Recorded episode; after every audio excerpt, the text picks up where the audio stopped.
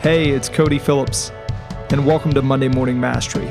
This is my short form podcast where I'll walk you through the insights, strategies, and tactics that I've witnessed turn average into extraordinary. I hope you find great value in today's episode. Hi, everyone. Welcome to episode 114 of Monday Morning Mastery, powered by the Next Academy, building construction leaders for what comes next. I'm Cody Phillips. As always, I hope this finds you ready to attack the day. Be sure to hit that like button if you're excited about today's episode, and please share it with some people that you care about. J.K. Rowling and a story of relentlessness. This is an excerpt from the Everyday Hero Manifesto by Robin Sharma, a tale, frankly, that's too great to not share with you all here today. First, the facts. The author of the Harry Potter series has sold more than 500 million books. This literary titan is the first female novelist to become a billionaire. The writer who rose from poverty and obscurity to wealth and fame is now a leading philanthropist around the world. Her father was an aircraft engineer at a Rolls Royce factory, and her mother worked in the chemistry department at the school Rowling studied at. As a child, she admittedly lived for books, describing herself as your basic common or garden bookworm, complete with the freckles and the spectacles. This luminary wrote her first book at the age of six and her first novel at the age of 11. It was about seven cursed diamonds. I only wish I could be so imaginative. The vision for Harry Potter came to J.K. Rowling while she sat on a train that was delayed on its trip from Manchester to King's Cross Station in London. Actually, the ideas for all seven books came to her on that single trip, along with the central theme for the first one, Harry Potter and the Philosopher's Stone. In a blazing, intuitive hit, the concept showed up for her in a single sentence.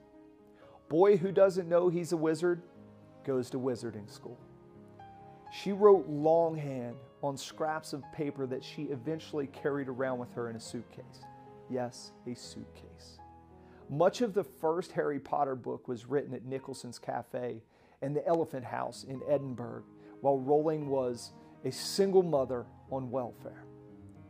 And during that writing process, the author's much loved mother died, pushing her into a long lasting depression. But Rowling continued to create, using the emotional darkness as soil to make her characters richer and more memorable. Difficulty truly can be a trusted companion for creative victory. On completing the book, she sent three chapters to a series of prominent literary agents. Only one reply. Rowling said it was the best letter I received in my life. She received numerous rejections from publishers who said the book would not be commercially successful or interesting to young audiences. Bloomsbury finally agreed to publish Harry Potter and the Philosopher's Stone, but asked Joan Rowling, as she was then known, to add a K after her first initial, as they believed a clearly female name would turn off the intended audience of young boys. K stands for Kathleen, her grandmother's first name. Even after she became one of the best selling authors of all time, she said that she didn't walk around thinking that she's all that. Her main goal as an artistic laborer is writing better than yesterday.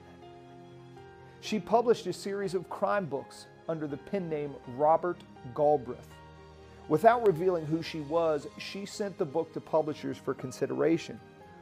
One of the many rejection letters she received suggested that a writer's group or writing course may help her out. So, what's your takeaway this morning as you go forth ready to attack the day ahead? Remember, someone's opinion is just someone's opinion. Do not believe it if it doesn't serve your ascent to greatness. A Japanese proverb teaches fall down seven times, rise up eight. J.K. Rowling lived this wisdom, and this made her great. How will you live today? How will you live with this same resiliency, this same courage, this same fight to protect your dreams? It's inside all of us. You just have to be willing to reach in and ignite that fire of belief.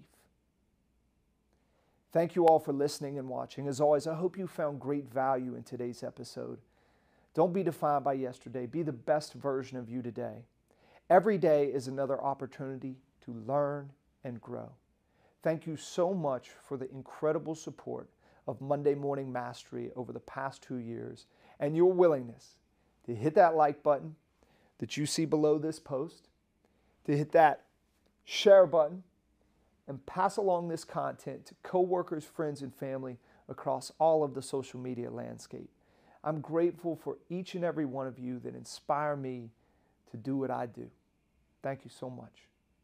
We're off to an incredible start in the Next Academy for 2022. Our participants have now covered nine classes uh, filled with leadership essentials and change management strategies and principles and tactics.